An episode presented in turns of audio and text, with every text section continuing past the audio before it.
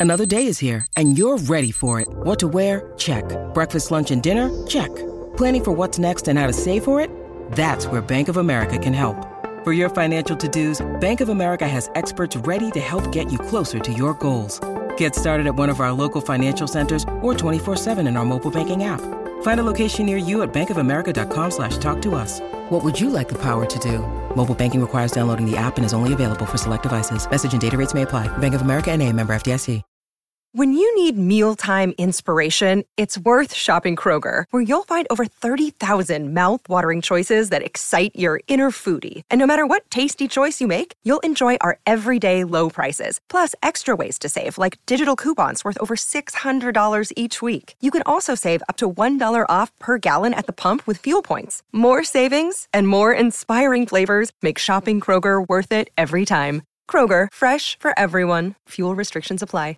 Hello, everybody. This is Marshall Poe. I'm the editor of the New Books Network. NBN listeners like to read books and buy them. So we thought we'd tell you that right now, our friends at Princeton University Press are having a remarkable site wide sale. You can get 50% off books, including ebooks and audiobooks, with the code 50, F I F T Y, at checkout until May 31. You can save some real money on Princeton University Press books. I encourage you to go there and check it out.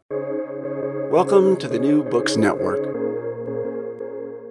Hello, everybody. Welcome to New Books and Music, a podcast channel of the New Books Network. I'm your host, Dan Moran. I'm thrilled to be here today with John Brackett. John is an instructor of music at Vance Granville Community College in North Carolina.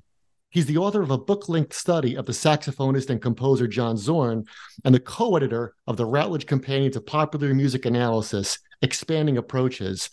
And that phrase, expanding approaches, applies very well to his new book published by Duke University Press, Live Dead The Grateful Dead, Live Recordings, and the Ideology of Liveness, which examines the Grateful Dead through the lens of how we think about the value of live music.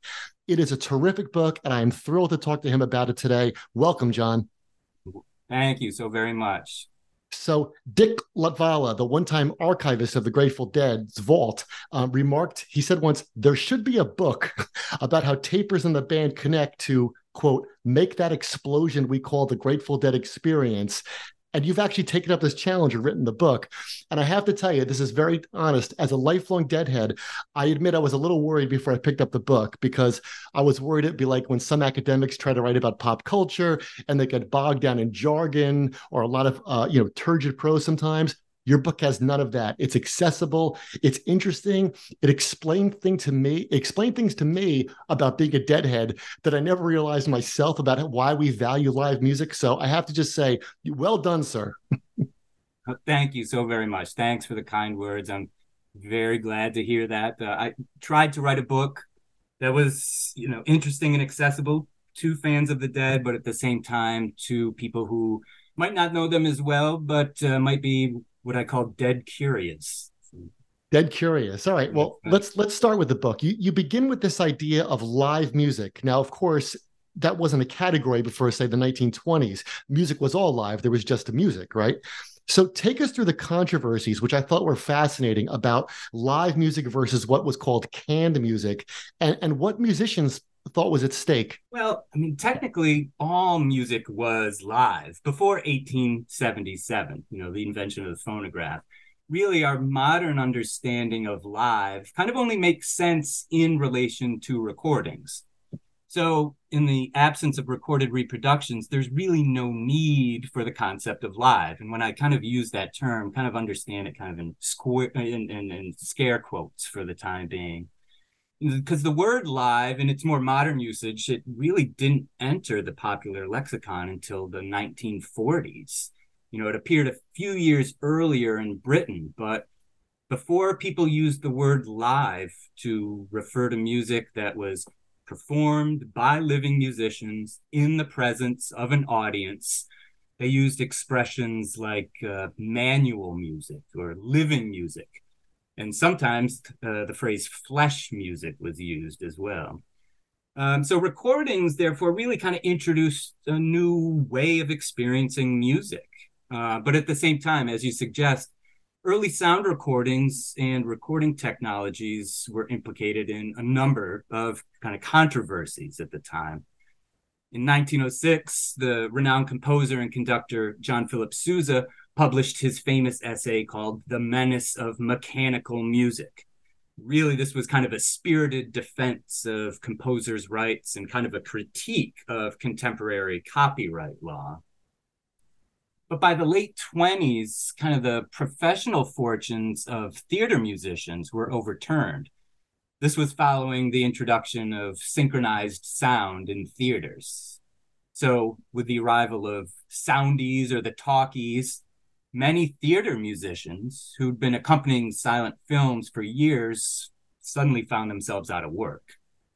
So, confronted with this new technology, the AFM, the American Federation of Musicians, the largest union of professional musicians in North America, launched a public relations campaign in 1929 that sought to convince the public of the value of music that was experienced in the flesh over recordings.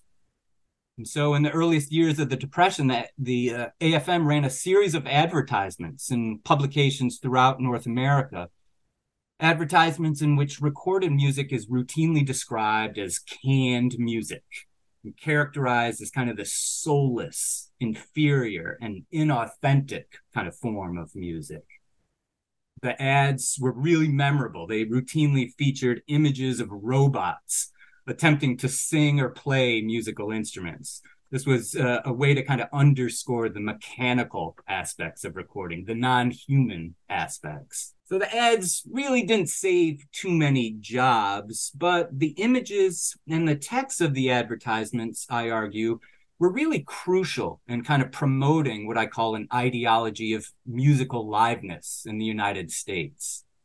So, in the introduction, I kind of describe how the AFM's advertisements uh, kind of ascribed certain values and meanings to both living music and recordings. And here I borrow some uh, terms that, uh, or some ideas from the media scholar Sarah Thornton, and talk about how the live versus recorded was understood in relation to uh, values such as the human versus the mechanical, the creative versus the imitative, and life versus death. Yeah, that was fascinating. And you just mentioned the talkies because when I was reading that first chapter, it reminded me of two things. It reminded me of the plot of Singing in the Rain, which is where they're all nervous that like the jazz singer, and of course, half the characters in the movie are like, that no one's gonna want to watch a talking movie. Like what a threat that was. And it also right. reminded me of what's going on now about the, the you know the AI and how that's going to influence, you know, and the writer's strike and things. Like how how close are these these these three things, the live music thing, the AI, and singing in the rain?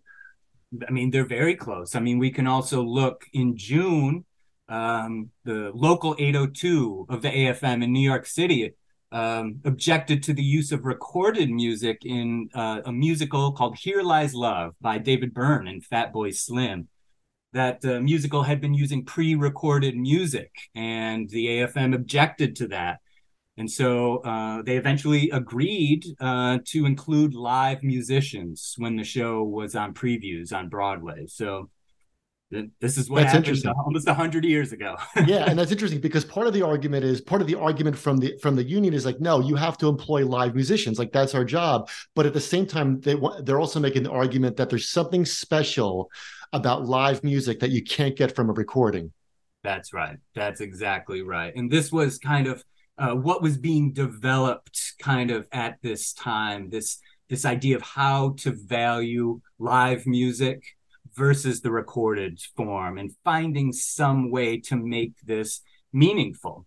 And at the time it was this idea of spiritual contact right. right? That there had to be something kind of unique about that experience that made people want to go. Um, but if you really think about it at the time, they had to kind of invent that, you know? Yeah. In order for the AFM's campaign to resonate, they had to convince the American public that something had been lost with the arrival of talkies. Which reminds me of lost, right? Was this idea of spiritual contact, you know, experiencing music in the presence of living performers. Right, and that reminds me of uh, exactly what's going on now, which which this big summer return to the movies. We saw the stuff about Oppenheimer and Barbie and Mission Impossible. This big push of like, don't watch things on streaming. You got to go out to the theater because that's like the real way to see a movie. And this book is all about you know how this idea about the real way, quote unquote, to experience music was invented. Right. Well, we were learned to you know to appreciate it, to value it in right. a certain way. Um, the technological kind of distinctions between live and uh, recorded were in place by 1877 but the ideas about what we think about live versus recording this took a longer longer time to develop yeah, and what's cool is that we we use those ideas all the time, and your book made me realize how much I was using them as if they were uh, just a total fact of nature. But you show in the book, like, no, like those ideas have a history, and there was a lot of events behind them, right? Precise. You talk you talk about how um you say that we started to redefine actually what we mean by music, and you say that actually canned music, like music that was made in the studio, started to get, and this is your quote, reimagined as a work of art. The idea that a studio record was a work of art. Can you talk about that? Yeah, and kind of continuing the timeline, you know, by the time, you know, we get into the years following World War II, recording technologies and mediums changed dramatically in ways that fundamentally altered you know how people experienced and thought about recordings and music in general um, the introduction of magnetic tape recording provided listeners with a type of sonic fidelity that was really unlike anything they had heard before um, the recording at the same time was no longer necessarily a document of a prior live performance. The ability to edit and create overdubs on tape meant that some of the recordings were fabrications that were made entirely in the studio. At the same time, the introduction of the 12 inch vinyl LP in 1948 and the 7 inch single in the following year. You know, these records were superior in almost every way to the shellac recordings that consumers were familiar with.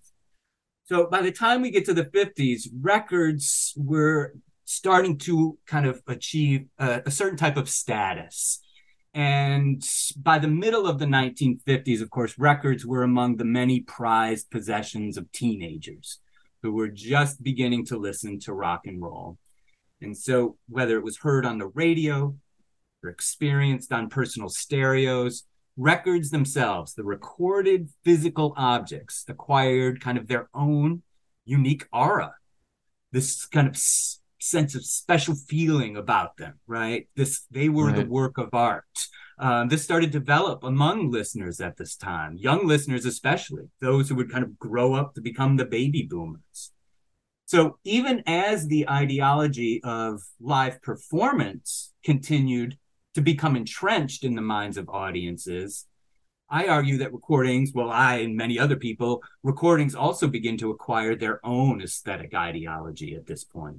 Yeah, and you just said they get you, the records start to be seen as works of art, uh, you know, in themselves. And one thing that you just made me realize is that, of course, works of art can be collected. So you would show you know how how good of an audiophile you are. People still do this today by your record collection, your music collection. Exactly. Yes. You get to show off those things that you have accumulated. Right. And with it, all of the kind of implied knowledge, you know, that's associated with that. Yeah. So before we move on to the dead, I, want to talk about some famous, you mentioned records, you mentioned some famous live recordings eh, before you move on to the Grateful Dead. I just want to throw out some album titles at you and get your reactions to them, like all at once. We can we can go wherever you like. But you mentioned Benny Goodman's the famous 1938 Carnegie Hall Jazz Concert. You mentioned uh, the Stones' Get Your Ya-Ya's Out and you mentioned Duke Ellington's Ellington at Newport, and you talk about how these records as a whole kind of like advance this idea that live music was worth listening to, like kind of after the event. So can can you talk about any of those records or all of them or? Yeah, of course. I mean, um, the the Benny Goodman record, I really consider in many ways, and other people, kind of the first kind of commercially successful live album to be released by a major label. And what's very interesting about this record is not only that it uh, exists at all, that you know early reviews of Goodman's record are very interesting to read because it's it's uh, very interesting to see how these early critics are trying to kind of make sense of this live recorded document, how to interpret this thing, because this is 12 years after the fact. Musical tastes in jazz have changed dramatically. So the swing sounds that are emanating from this record sound like they're coming from another era, you know, after the war and swing is kind of passed on and really bop and other styles are starting to emerge. At the same time, many of these early reviewers had attended the early performance and they, as they're listening to this record, they're all they're almost using it as a way to kind of you know confirm their memories there are many instances where they talk about you know as we remember and the records confirm uh, and at the same time the record had the ability to alter the memories of some of the reviewers or change their opinions um, one reviewer remarks upon a piano solo during sing sing sing by Jess Stacy and uh, he says you know, at the time we didn't realize, you know, what an incredible performance it was. But upon listening to it in recorded retrospect, you know, we can now understand it as and recognize it as one of the most inspired jazz performances of the swing era. I mean, this is interesting because you're really kind of using this record now and going back and historicizing a particular moment, a particular performance, one that maybe didn't stand out to you in any particular way the first time you heard it. So that's why I talk about Goodman's record. Um, something like Ellington, you know, as we kind of move into the 50s, I talk about now how, you know, given the, ex, you know, the demand for records, you know, what we had just talked about, you know, live recordings really emerged as a way to meet the demand of the public for more records.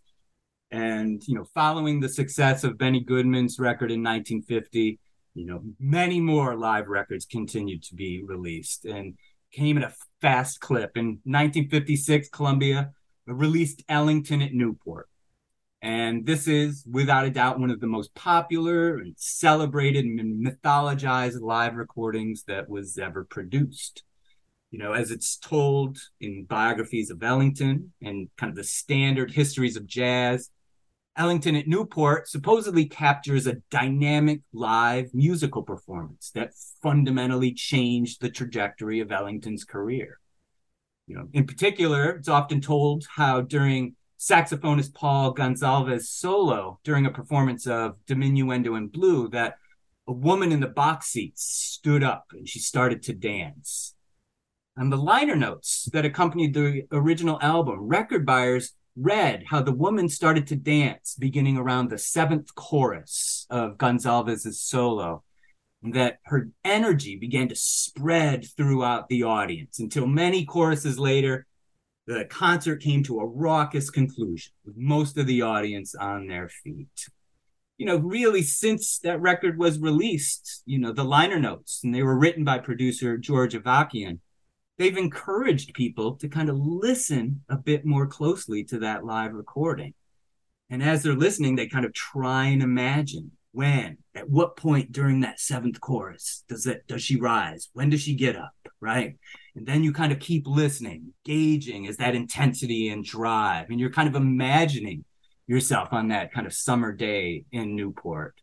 Another record I mentioned is uh, James Brown's Live at the Apollo from 1963. This is another great example of how audiences at the time were kind of being sold on the ability of live recordings to you know represent some sort of the energy you know the liveness of the concert performance you know once again in the liner notes the producer of the record hal neely describes how the recording was able to capture the james brown personality the James Brown sound and the James Brown feel. So the modern live record then, you know, purports to offer some sort of access to the past, the opportunity to kind of listen in on a historic event.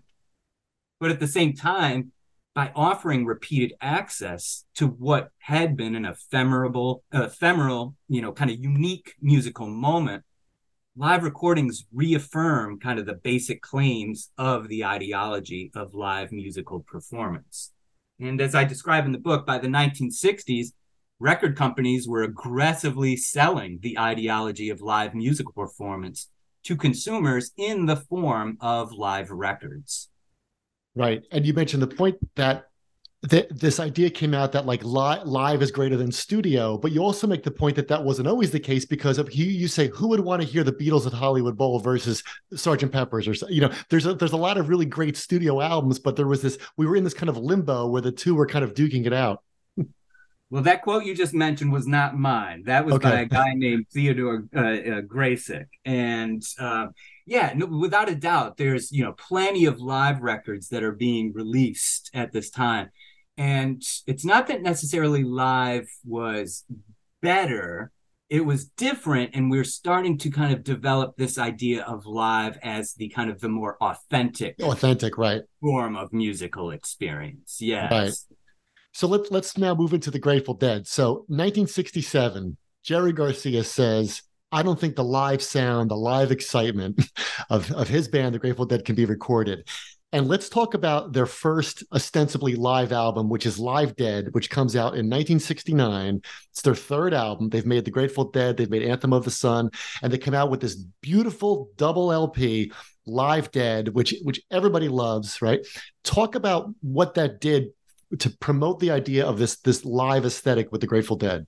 Um, well, in many ways, it was the record everyone was ra- uh, waiting for uh, from the Dead, um, because by the time the group signed the recording contract with Warner Brothers in 1966, the Dead were already recognized as kind of the premier live band in the San Francisco scene. And that included them, the Jefferson Airplane, Big Brother and the Holding Company, Quicksilver Messenger Service, and others. Nobody doubted the band's ability to play dynamic live shows. That's why they were signed. But now they were part of the record industry, and now they were obligated to start producing records. And as they begin to make records, what they try to do is try to find a way to impart some sense of that liveness, some of the feel of their live shows on their earliest commercial studio releases. So, for instance, the instrumental tracks for their debut album were recorded live, although the vocal parts were recorded separately. Their second album, Anthem of the Sun, it brilliantly kind of weaves together both studio recordings and live recordings to create what many people would consider to be kind of the quintessential recorded document of the San Francisco psychedelic scene. But it was while recording their third album, Aoxomoxoa, that the band was introduced to the new 16 track multi track recorder that was produced by the Ampex Corporation. And for a group of seven extremely curious musicians, 16 tracks offered untold opportunities for recording and experimenting in the studio. But 16 tracks also provided the band with new tools and strategies for recording live.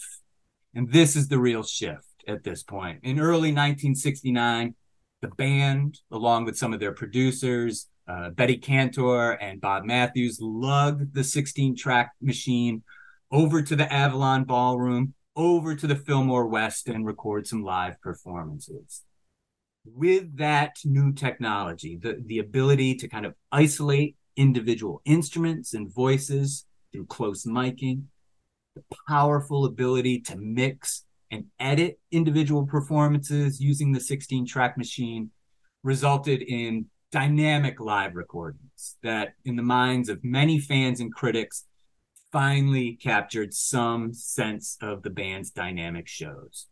You know, so when it was released in November of 69, Live Dead really endeared the band to their fans and critics.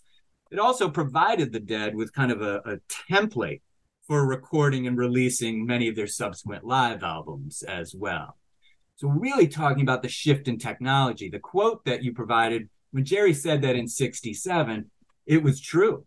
Given the recording equipment that was available at the time, they were unable to record that band at the types of volumes that we're accustomed to and this extreme dynamic contrast.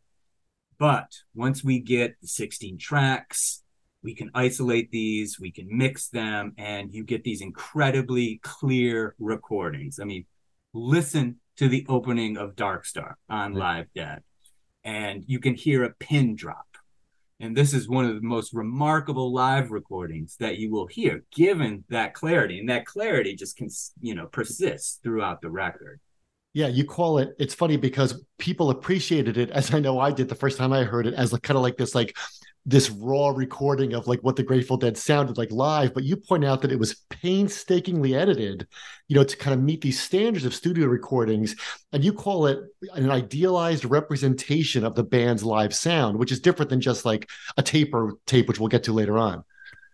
Yeah. I mean, people loved it because, like I said, for the first time, they felt like the band had produced a recording that captured their liveness. Yeah. You know, it's important though to keep in mind that just as the band thought that these recordings represented them in their live shows, fans and critics agreed, you know, and so it's kind of the very beginning of this idea of the next best thing to being there, right? Yeah. This kind of ex, you know sentimental expression that has been uttered, you know, innumerable times in relation to live recordings of the dead.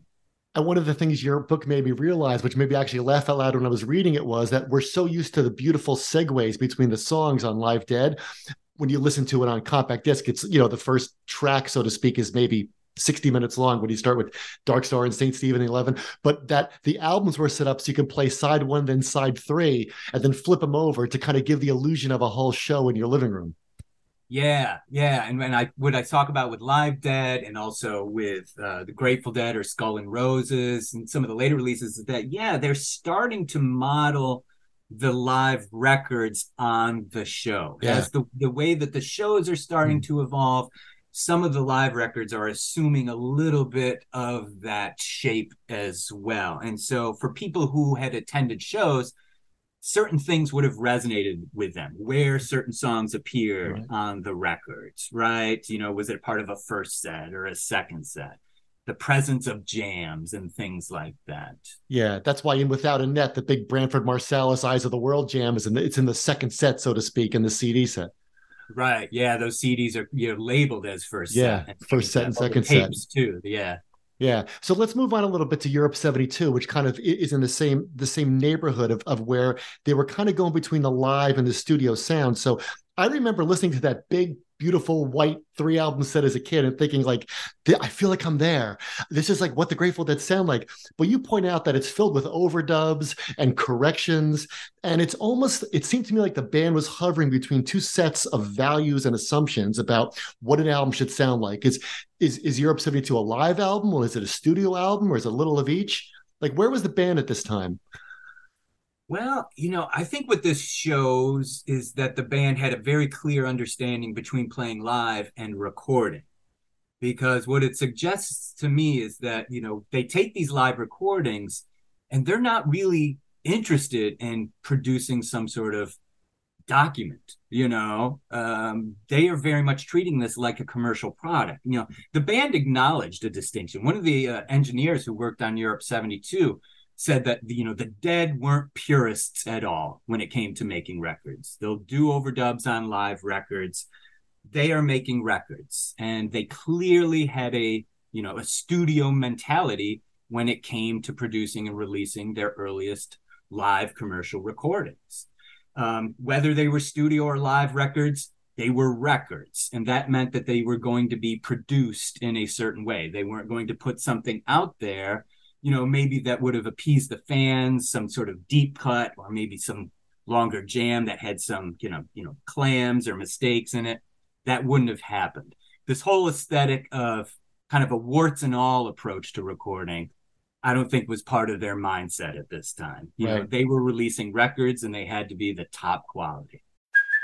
Hey, it's Kaley Cuoco for Priceline. Ready to go to your happy place for a happy price? Well, why didn't you say so? Just download the Priceline app right now and save up to 60% on hotels. So, whether it's Cousin Kevin's Kazoo concert in Kansas City, go Kevin, or Becky's Bachelorette Bash in Bermuda, you never have to miss a trip ever again. So, download the Priceline app today. Your savings are waiting. Go to your happy place for a happy price. Go to your happy price, Priceline. Right. And we'll get into that later on about how the warts and all came to be valued even more because people want to hear all the, the mistakes and the crowd noise and things like that. Right. So, so part of the way that happened was, of course, the birth of the taper community. So let's talk about that. Like, who are the tapers?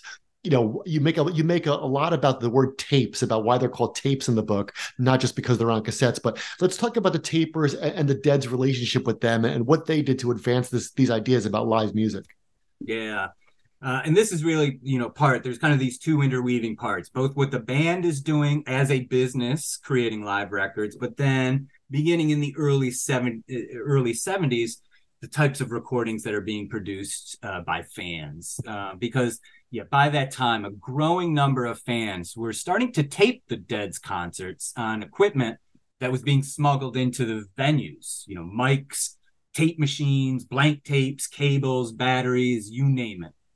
Some of these people were taping the concerts uh, for their own personal use. Other people were taping these and then beginning to trade these recordings with other fans. So the practice of taping among fans, you know, emerged around the same time that bootleg records began to appear in record stores throughout the country. And not surprisingly, the presence of tapers at the Dead's concerts uh, often suggested to members of the band and their road crew that their shows were being bootlegged and that these performances were being sold without their permission. Now, some of the recordings that exist out there even capture moments when members of the Dead and their crew were busting audience members for taping. There's a recording from uh, December 31st, 1970, and Jerry Garcia remarks upon the number of microphones that he can see from the stage and jokes about the presence of what he calls Underground Records Incorporated. And uh, bassist Phil Lesh urged members of the crew to find the alleged bootleggers and follow the cables that were strewn throughout the winterland. Even earlier that year, uh, Sam Cutler, the Dead's road manager, uh, can be heard uh, demanding a tape from an audience member uh, during a show at Temple University in May of 1970. So it seems pretty clear that at this early stage, the Dead and their crew were generally suspicious of people re- who were recording their shows. But even as the band and the crew continued to bust the tapers, taping continued to grow among fans. And a few years late, uh, later, people had access to the growing library of non commercial recordings that were available uh, free as part of numerous kind of tape exchanges that were forming across the country you know, from the earliest days of the practice, the people who were taping the shows and people who were collecting them made it clear that this was not a commercial enterprise. They weren't interested in making money by selling these amateur produced recordings. Instead, the recordings were traded among fans, many of whom most likely owned the Dead's commercial releases, but wanted even more live recordings of the band.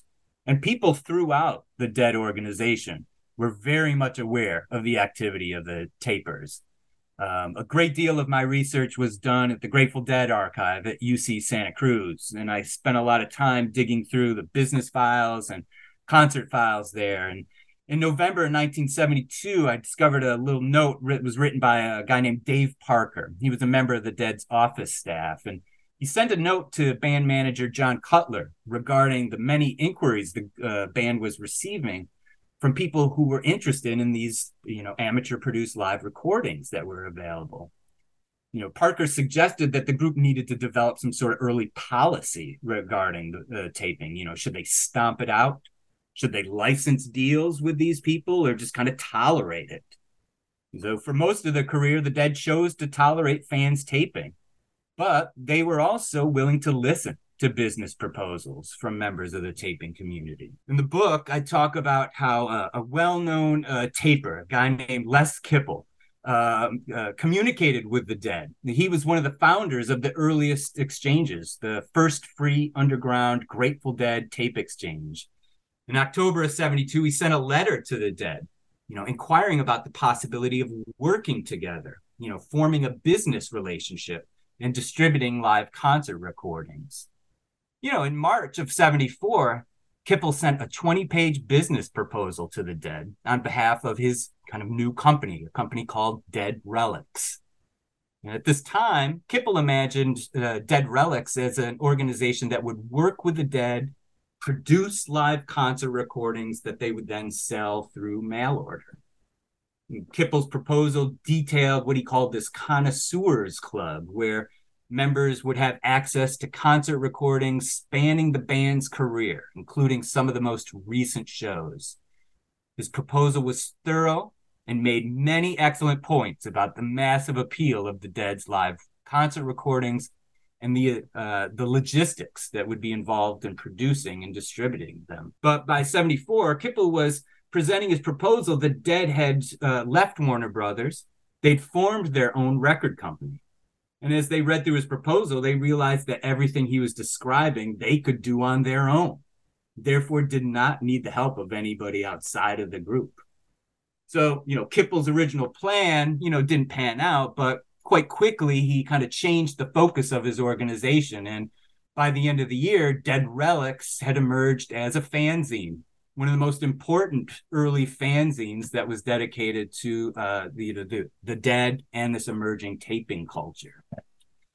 But the Dead picked up on Kippel's idea, and in 1976 um, they started thinking about making a brand new record label, one that would be devoted to releasing archival recordings. Uh, within the organization, a guy named Steve Brown, a well known uh, taper at the time, they made provisional plans for this label for re- uh, releasing unreleased material, studio recordings, and live recordings. They calculated the cost of making the records, distributing them, and they also began to consider releases for the new label as well. Unfortunately, the time they were starting to make these plans, the record company was in pretty serious financial straits and they couldn't really continue to kind of uh, kind of follow through with that idea. And on October of 96, they signed a new contract with Arista Records. So as they prepared to return to the road, begin making studio records, the kind of the plans for the archival label were put on hold. In fact, uh, some of the terms of the contract the Dead signed with Arista in October of 76 prohibited the band from releasing any of their archival material at the time. Yeah, it seems like there was this there it started out so innocently so to speak because one thing I thought of as you were explaining it now and in the book is that I remember being in college and, and seeing the dead. And I remember there was a sandwich shop on campus, and you can get tapes of shows, cassette tapes. And the rule was you had to give, because every show was basically on two cassettes, right? You had to give them three blank cassettes and they would give you one show and two. So that was their quote unquote profit was they you gave them another blank tape, and it was it was all just to and it was so much fun. But then of course what happens is the record companies get involved and and it's like uh it's like the part in every VH1 special where you know it used to be about the music man and they're trying to like make they're trying to like struggle between art for art's sake but also like the realities of, of the commercial market. Precisely. Yeah. And I don't even think that the band fully understood the allure and the appeal of these kind of uh, amateur produced recordings and right. even some of the less polished recordings that the band was making on their yeah. own at the time. Um, I don't think they fully understood it. I think in many ways they really, you know, thought of live records still just as records. yeah. Know? And it also has to do with with the dead and who they were because you know they famously you don't know what they're going to play that night. A lot of times they didn't know that we don't know which direction the jam was going to go. I mean you can't imagine and this is no knock on her but you can't imagine a taper community for taylor swift or something where where everything is choreographed like down down to the minute or something Right. We are talking about a very different era of live. Yeah. yeah. Yeah. So let's talk. Let's talk about th- this idea of liveness. You say that the Deadheads found the music on the tapes more authentic, and when I read that, I'm like, he, he I'm like, John is hundred percent right. There's this idea that you articulate that somehow these tapes, even the sound quality, might not be great yet. We're not there yet in time, but somehow this tape is more authentic. So, so what's the source of that authenticity? Why did people think that? Yeah. I mean, in the book, I, what I really try to do is kind of make sense of even what that notion of authenticity right. even means in relation right. to the tapes. You know, I mean, how does that idea even emerge in the first place? You know, and so I think it's different, you know, for different fans. For some people, the tapes are kind of more authentic in that they exist outside of the traditional marketplace, right? They're freely traded, they're not bought and sold Um, they were made by members of the audience, right? They're not touched by the the, the record label or anything like that. Um, you know, for others, perhaps the assumed authenticity of the tapes, you know, might have to do with the fact that, you know, unlike the band's commercial recordings that were kind of put together as compilations and featured heavily edited performances, uh, the tapes often offered full shows and you know hadn't been kind of fixed in the mix. You know they had everything. They had the crowd noise. They had you know the, the space in between the songs. You know it was kind of a it was a document in in many ways.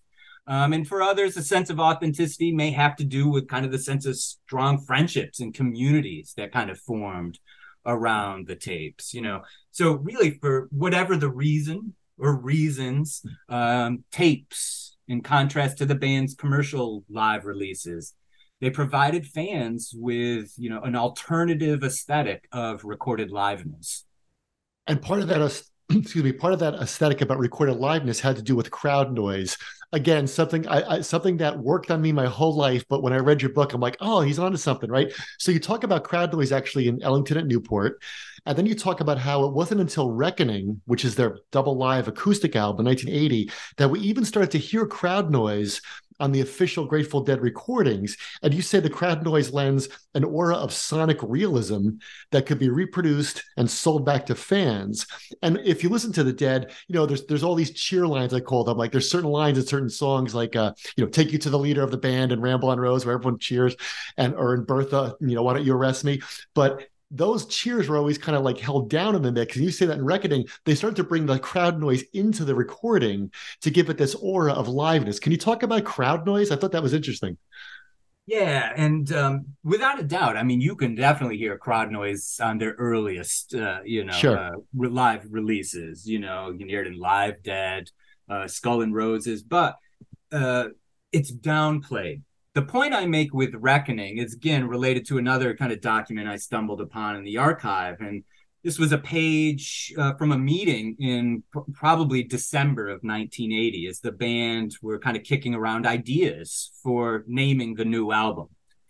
Um, and they were kicking around uh, different things, eventually decided on Reckoning. But in the corner of this document, uh, it says uh, it's also something to the effect of, you know, also important to note that Dan Healy, the live sound mixer for the Dead, and Jerry Garcia note that, you know, the crowd noise, the ambience is also going to play a significant role on this record. And that I found very interesting because they were obviously they this was something that they now understood as being kind of important to the quality of the recording and they wasted no effort in making that a musical part of Reckoning and then Dead Set that it was released shortly thereafter. I describe how they set up a variety of uh, microphones throughout the hall in Radio City Music Hall to capture the the uh, the sounds of the audience. And these recordings, then, as the uh, they were mixing the record, they were kind of mixed in a way they were the time spread of them was such that they kind of got rid of the time lag that would have generally occurred between when you hear the music and then when the crowd responds. They reduced that time between them. And so you get this very intimate type of recorded performance here. When you listen to Reckoning, it's almost like you are on the stage and you are surrounded by the audience. Yeah. It's a very unique sound. Uh, it almost you know reminds me of you know the the way that the uh, the kind of the MTV unplugged recordings were also kind of mixed. They had this really kind of intimate, kind of small venue type of sound to them. And what I argue is that the band's decision to really utilize and manipulate crowd noise was driven by their knowledge of the tapes and some of the qualities and values that the fans attributed to the non-commercial recordings trying to find some way to you know bring in some of those qualities into their own commercial releases as well yeah because you made me realize that uh, that album i've heard a million times the first song on it is dire wolf you hear the crowd noise and some guy yells out, play something old. And that could have easily been edited out, but they wanted it in there to give you the you are there kind of feel. Right. Yeah, definitely, without a doubt. I mean that, and even with with the electric performances on Dead Set too, the way that they are mixed, it's uh, you know gives this really yeah. unique character to the recordings. But again, one that was, as I said, kind of painstakingly edited in the studio. I mean, this is a studio mentality, you know, being applied to these recordings to give it this kind of more or less kind of authentic feel and that wasn't just for the dead too because of course I, I, laughed to myself like what song is it you want to hear? Like freebird! Like everyone like that's part of like the experience of hearing freebird. Exactly right. So the dead have they've made peace in their uh, with the tapers. They have this meeting in 1984 but what they're going to do with the tapers. This leads to taper tickets. The dead make peace with the tapers. They get their own section now. They're playing hundreds of shows. Jerry garcia falls into a diabetic coma in 1986 he comes out teaches himself how to play again. The band records and releases the studio album In the Dark in 1987, and everything changes for the dead and their fans and for these ideas about live music, right? How so? Yeah, I mean, by 1987, the Dead had not released any official recordings in six years. And during that time, taping and tape trading, you know, really maintained this kind of stable, critical mass of fans for the band's live shows. You know, by 1986, the group was still one of the highest grossing touring bands, despite not having much, if any, exposure on contemporary radio, and more crucially, the emerging outlets of music video.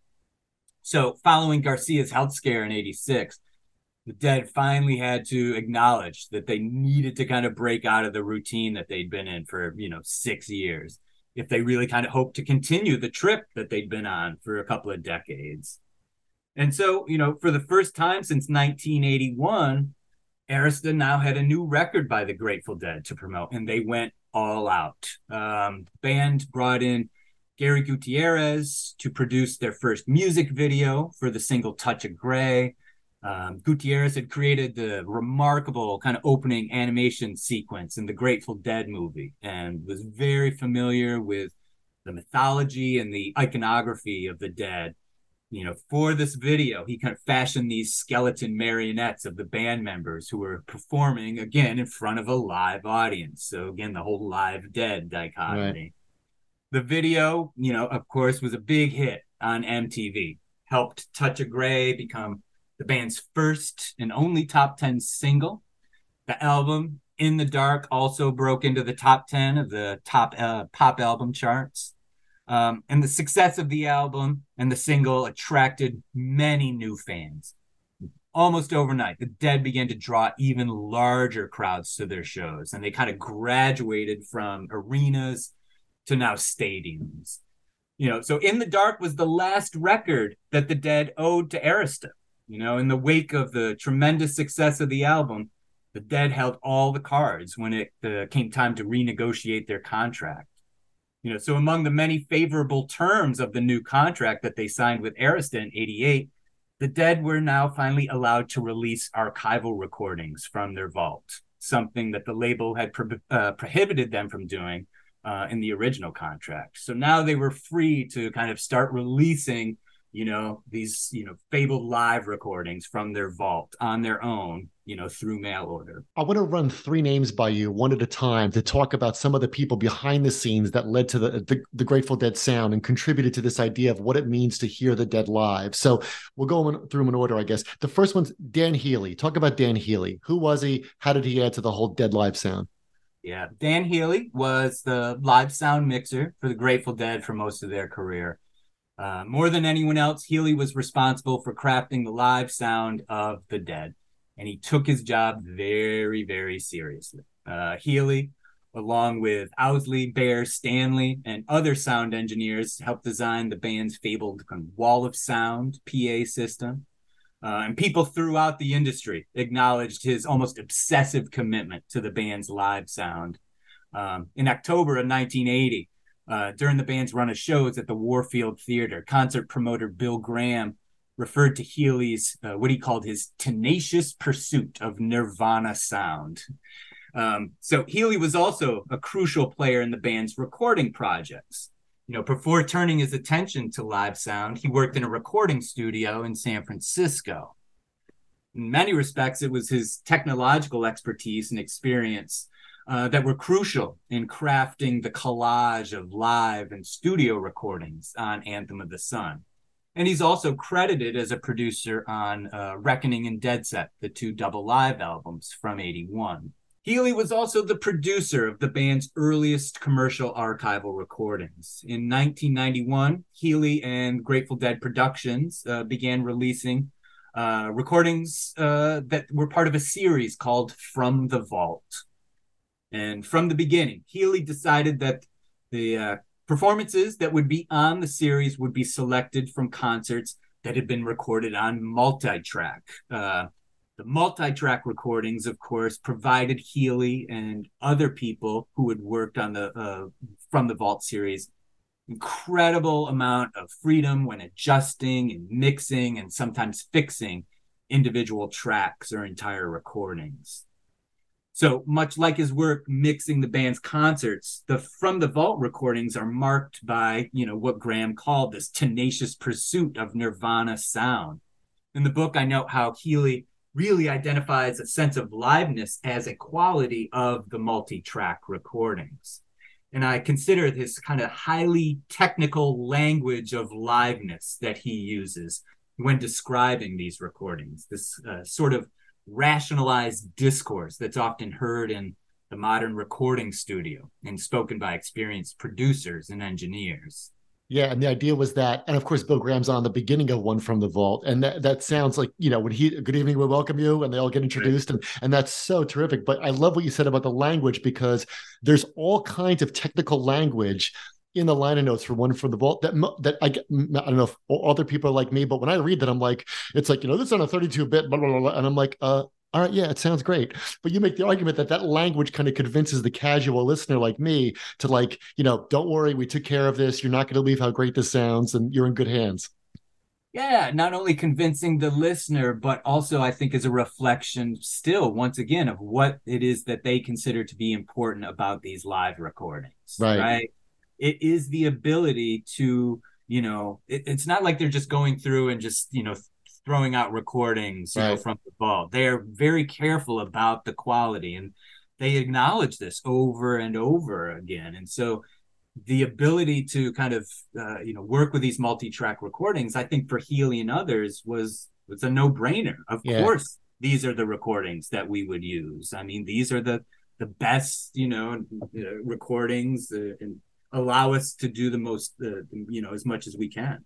Yeah, and that language convinces you as a listener, like you should take this seriously. There are highly technical things going on here that might be above you, but you just sit down and press play, and you're going to love this. exactly, exactly. So the next name we have to get to of of the Betty boards, because people hear about Betty boards, right? Do you have? I heard I got a Betty board recording of this. Who was Betty Cantor Jackson? Yeah, along with Healy, uh, Betty Cantor Jackson worked with the Dead on the road and in the studio. Um, in the late '60s, uh, Jackson and her partner at the time, Bob Matthews, worked at uh, Pacific Recording Studio and local venues in the Bay Area, including the Carousel Ballroom. Um, she's identified as an engineer on the band's third album. And along with the Dead and Matthews, she's credited as a producer on Live Dead. Um, and she continued to work as a producer and engineer on the band's uh, studio and commercial live recordings throughout much of the 70s and into the 80s. Um, when the band returned to the road in June of 76, following their touring hiatus, Cantor Jackson was hired as part of the road crew uh, to record the band's concerts and to produce tapes that would be added to an existing archive of recordings that were housed in a space that uh, the organization referred to as the vault. And over the next few years, Cantor Jackson continued to make vault recordings and work on commercial recordings, uh, commercial recording projects with the band. But in the early years of the 80s, the relationship between her, uh, her and the group had become strained, and she left the organization. Before she left, however, She gathered up her recording equipment along with a large number of recordings from the vault, recordings that she had produced while on the road with the band. And it's at this point that kind of, you know, the legends and the myths start to take over because the story of what happens next kind of vividly speaks to the power of live recordings among fans of the Grateful Dead. Because by the mid 80s, Cantor Jackson had become delinquent on a storage space that, that she'd been renting, space that included many of the tapes that she had snatched from the vault. You know, despite the fact that many of the items in the storage space had been damaged by water, the contents were put up for auction and the complete lot was split among multiple buyers. Now, as it's described in the popular lore, among the buyers, a group of people worked to kind of restore the damaged recordings and convert them to a digital format by the spring of 1987, just as the dead were kind of beginning to rise again following the success of Touch of Grey, Deadheads began to learn about this new batch of recordings that were starting to circulate in the community, including a remarkably clear recording from Cornell University in 1977. You know, people throughout the trading community quickly came to realize that these were some of the recordings that Cantor Jackson had produced for the band from the 70s Given their provenance, the cache of tapes was quickly dubbed the Betty boards. Yeah. And that's, of course, that Cornell show is the Holy Grails. The, yeah, you, you mentioned at the opening of the book. That's one of the most highly sought after uh, shows that we have. So, a third name to throw at you is Dick Latvala and what he did. And there's you have a great photo of him in the book. I love him. He kind of looks like David Letterman, you know, holding a bunch of these, and he's just grinning ear to ear, holding these tapes. He's in the vault, and and I loved in the book how you point out that the vault. No, it really was an Indiana Jones vault. Three people had the key. We had a meeting about who would get the fourth key. You get your key. It's it, it's like a Mission Impossible level access to get into this thing. So talk about Dick um, Latvala and and Dick's picks. Yeah, unlike uh, you know Healy and Cantor Jackson, uh, Dick Latvala, by his own admission, had no real kind of knowledge of recording and sound production. Instead, Latvala was you know this inspired and dedicated fan who kind of through luck and determination became the first official tape archivist for the Grateful Dead. What a gig! Tell me about it, right?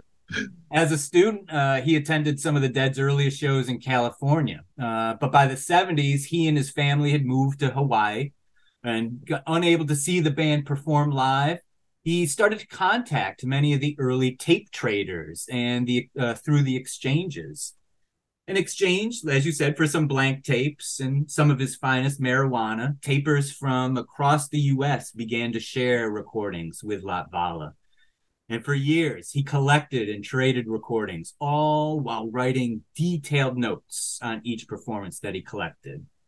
You know, he continued to amass recordings through the 70s and 80s, by which time he had returned to California. Upon returning, Latvala befriended Bill Kidd Candelario, a longtime crew member of the Dead, and Candelario introduced Latvala to members of the Dead organization. You know, given his encyclopedic knowledge of the band's concert history, Latvala was hired by the Dead in 84 to help organize and catalog the vault with Willie Legate, uh, who was then the current archivist. Skipping ahead, by 1992, Dan Healy had started to kind of lose interest in the From the Vault series. And Latvala was the official tape archivist for the Dead. And in 1983, he and the Dead introduced another parallel archival series called Dick's Picks so whereas the recordings used in the from the Vault series were sourced from the multi-track recordings, the recordings that were to appear on the Dick's Pick series were sourced from the band's two-track stereo recordings. Now, unlike the multi-tracks, the two-track recordings could not be subjected to the same degree of sonic refinement. So as a result, these two-track soundboard recordings tended to sound a little bit rougher and exhibited a sound quality that some listeners might consider to be a little less polished. But Latvala knew that these were qualities that made these recordings appealing to so many deadheads. You know, fans were accustomed to hearing these brief glitches or warbles on many of the tapes in their collections, or, you know, kind of uh, cuts in the performance as the tape ran out and the tapers struggled to, to kind of change the tapes out as the music kept playing. Also, number of the inevitable miscues by band members and not so perfect performances. So, kind of in other words, the performances on Dick's Pick series really kind of sounded like the types of recordings that were valued and freely traded among the legion of deadhead tapers. Yeah. In contrast to the highly technical, rationalized language of the from the Vault series, the language of liveness that was used to promote Dick's Picks kind of emphasized the spontaneity and unpredictability that characterized the Grateful Dead concert experience. You know, and as I describe in the book, I contrast the Dick's Picks and the From the Vault series according to these kind of languages of liveness.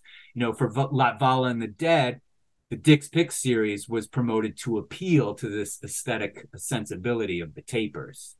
Yeah, you talk about how the Dick's picks. Uh, you know, I have several of them. How the original ones they look like a, a tape, uh, the the box that that reel to tapes would come in, and there was this caveat emptor on the back. And you say they kind of condition the consumer like how to listen to these, and that you say like we actually wanted the aural gremlins that that he talks about there because there was something again back to that word authentic about them, right? Precisely. And this is where, yeah, you have to use that word authentic because it sounded like the tapes that yeah. they were to hearing. Um, it had the mistakes, and it also acknowledged some kind of you know some sense of the humanness of the yeah. dead their shows. You know, I mean, so many of their live releases were highly polished, you know, objects. They were right. works of art. But this, you know, was something immediate. This was something that was familiar to fans who had seen the shows, and this was what they valued. Yeah, there's times when like Jerry forgot the words or messed up messed it up and it's okay. Exactly. You're right. So let's move up to the present day. Let's go up to present day ideas about liveness, right? You make the point that there's a whole other aspect that we just touched upon it with the look of the tape boxes, which is that you said, this is a quote from you the dead and their business partners continue to rely on traditional and increasingly outdated forms of media, notably CDs, LPs, and DVDs, in promoting and marketing the band's still evolving legacy of liveness. So what's interesting is that we can get a lot of these live recordings downloaded from all kinds of places from archive or from the, the dead's actual website. You can buy the downloads but people still want cds they still want lps they still want a physical thing. Why is that? What do you make of that? Well I think, you know, for decades, fans listened to and collected live recordings on the Grateful Dead on a variety of formats records, reel to reel tapes, cassettes, CDs. So, by continuing to produce and market physical releases, many of them as kind of these limited editions, the Dead and their business partners kind of acknowledge that live recordings were meaningful among fans, not only for the sounds that were contained on the recording, but also for what those recordings represented as containers, as material objects, right? For years, fans decorated tape cases.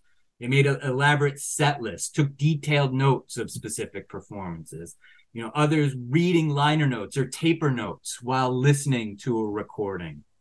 A strong kind of material culture associated with the tapes, you know, is reflected in the contemporary business practices of the Dead and Rhino you know, at the same time, these physical releases also seem designed to appeal to those fans who kind of possess this more curatorial bent. You know, many of the physical releases feature, for instance, uh, detailed liner notes, essays, and photographs that serve to historicize individual concerts or tours or venues.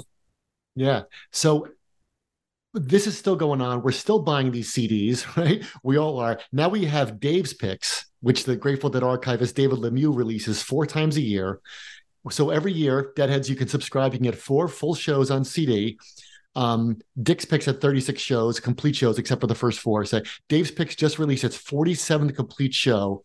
And the Dead release one big box every year. So they had a recent one called Here Comes Sunshine, which is five complete shows from 1973. It's sold out in five minutes on the website. You can stream it, of course, but people want that box, right? So here's my final question for you. The last thing we might need is another complete show. It's the last thing any deadhead needs. You know, our hard drives are filled up. Our CD racks are they might be the only CDs we still have. We don't mind other things on streaming, but why do we keep buying these shows? Well, I think the simple answer is that there's still a lot of tremendous music to be heard. Uh, it's important to remember that these were some of the most innovative and accomplished songwriters and improvising musicians of the second half of the 20th century. You know, there's still much to be learned about the band, the organization, as we continue to listen to these recordings. You know, as a historian, kind of I follow each new release because I'm interested in how these live recordings continue to be promoted and mythologized among a still sizable fan base, you know, many of whom never saw the band perform live. Right and it's also this idea about you said before that the, the material thing becomes a, a, collectible work of art because you know I have a friend of mine who who who he was missing a few spots in the Dave's picks and spent he would even tell me how much on eBay to get a copy of like Dave's you know Dave's picks four. And I said you you already have. He's like I gotta get I get like it becomes almost like people that collect comic books or baseball cards right? Exactly exactly. You can never have enough that's and that's a great way to end the interview. You can never have too much Grateful Dead. So, John Brackett, it's been great talking to you today. And also, before we sign off, I want to urge our listeners that you created a Spotify playlist to accompany the book. Well, the publisher did. The publisher, so, okay. Yes, yes, they did as well. So, uh, but I chose the songs, uh, but it was their idea, so I have okay. to acknowledge the ideas. But uh, it's it's pretty good. I picked some good ones. You so did. You certainly did. I was listening to it. I called it research. That was research for the interview. So exactly. It's been great talking today. Live Dead, The Grateful Dead, live recordings, and the ideology of liveness is available wherever books are sold. John, thank you so much. My pleasure. Thank you so very much.